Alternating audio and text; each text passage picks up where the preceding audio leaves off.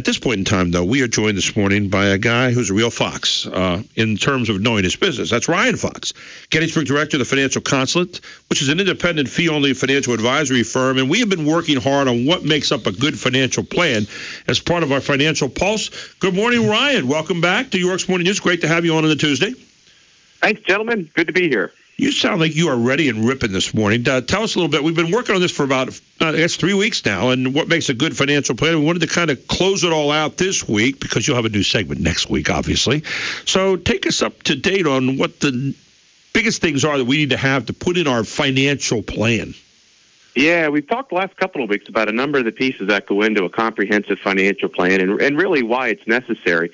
And I wanted to take a couple of minutes today and just kind of describe our process for the financial physical, which is our proprietary uh, financial plan that we provide to people. That is a quantitative and qualitative approach. By the way, so you, don't make really, people, you don't make people cough in this financial phys- physical, right? It's just uh, go ahead, go ahead. It's a bad joke. The Ryan. famous sports physical. Yeah, yes. turn your head. go ahead. now, now we you got me again. Sorry, go well, ahead, Ryan sometimes there can be a little coughing, but we try to be extremely gentle. And with there's a snap of the glove, it's always at the end of the meeting when they're going out into the cold. Touche, touche. Well done. That is the Go best ahead. I can do with that. what we do in our financial physical, we have a team of our experts. And, you know, the, the, the gentleman you had on earlier was talking about the journalist with no economic training, right. which was just uh, an abhorrence to me when I heard that.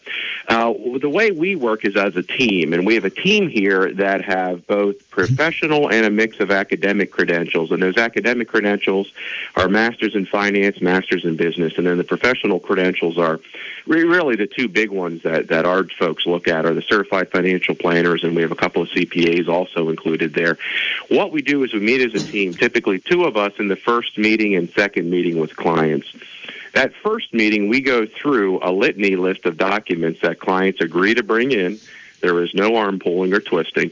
And we look at estate planning, income taxes, insurances, company benefits, investments, retirement planning, projections that they think they need, where they want to be. Elder care planning is often addressed, right. debt management, college planning, and, and then usually any sort of specialized area unique to that client. It could be, you know, we have children or we don't. How do we do this? What sort of gifting strategies might be in place? And the point about the plan is when we deliver it in the second meeting after several weeks in between of our due diligence and, and written, it is a clearly written plan with a guarantee if they don't think they've gotten the value, they don't pay is there is all done in house. It is presented from the people you interact with from the start to finish, and it has actionable points that are realistic that people can actually do. It's meant to weed out the traditional bias of here's your plan, doesn't cost anything, we're going to lead you into a sales process. And that's really why we position it as the need for professional financial planning in the industry. I wish our Congress would work that way. You know, here, here's our plan, and we're going to be accountable for it. If you don't think you're getting the value for it, you don't have to pay up.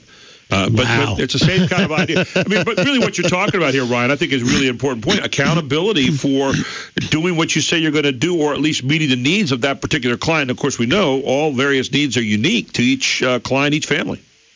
Oh, without question typically about a month after we deliver the financial physical, uh, I follow up with the client and I'll say, how are we doing on these baby steps along the way? And inevitably it's, this is overwhelming. And, you know, the process is we are here to guide you through the process.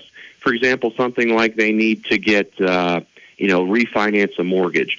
We can assist them in going through that process. We don't have anything to do with it as far as delivering the product, but we can help coach them and say, well, here are some things to look at. This is this is a suggestion for you, and it helps them take the baby steps needed to get to where they should be in their financial planning needs.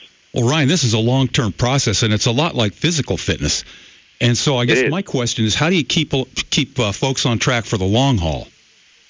Yeah, what we try to do is with clients who then become long-term clients through you know invested assets with us that we that that we manage. Uh, what we do is whenever we meet with them, we do what's called a personal financial review. That incorporates the elements of the financial plan to see where they are to check in, and also a review of the investments and their performance and where they are with their needs. So it's an ongoing process where we try to blend the two together because you can't have one without the other. So it's ongoing. There's consistent feedback, and then we interact a number of other ways too, um, through various things that we email out the clients, video podcasts, things like that. Ryan, real quick, any other reasons why it's vital to use a fee paid advisor? Yeah. Charlie, the biggest reason for that is it removes the economic bias so inherent in the industry, where it's if we are not a fee only advisor, that means we only follow a suitability requirement. Right, and you've got a stake have, in the game rather than your client. That's absolutely right. We're on the same side of the cave, uh, same side of the table as a fiduciary, and what that alleviates is the commission-based sales approach. We're salaried advisors here at the consulate. Ryan, uh, finally, uh, where people get hold of you, and also you've got uh, one of the best informational sites I've seen anywhere. Tell people about that information. Sure, thanks. Uh, 334-1861 reaches us here at the consulate. Uh, the website is ryanfox.info, has all the contact info on there. And what we do is actually post all the clips from these shows, usually within a day or two to that site, along with a lot of other information. So, uh, it's a learning tool, and that's the purpose of what we do. You post them even with the smart alecky comments about cough. So you know, we're going to make sure that you get in and hear that one as well. But Ryan, always great information. We look forward to next week. What are we going to be talking about next week? Uh, I'm not sure yet. Working on a couple of topics. I like that. I, I, you know, I like spontaneity in the moment, and uh, always some great stuff coming from Ryan Fox. Ryan, thanks so much for joining us this morning.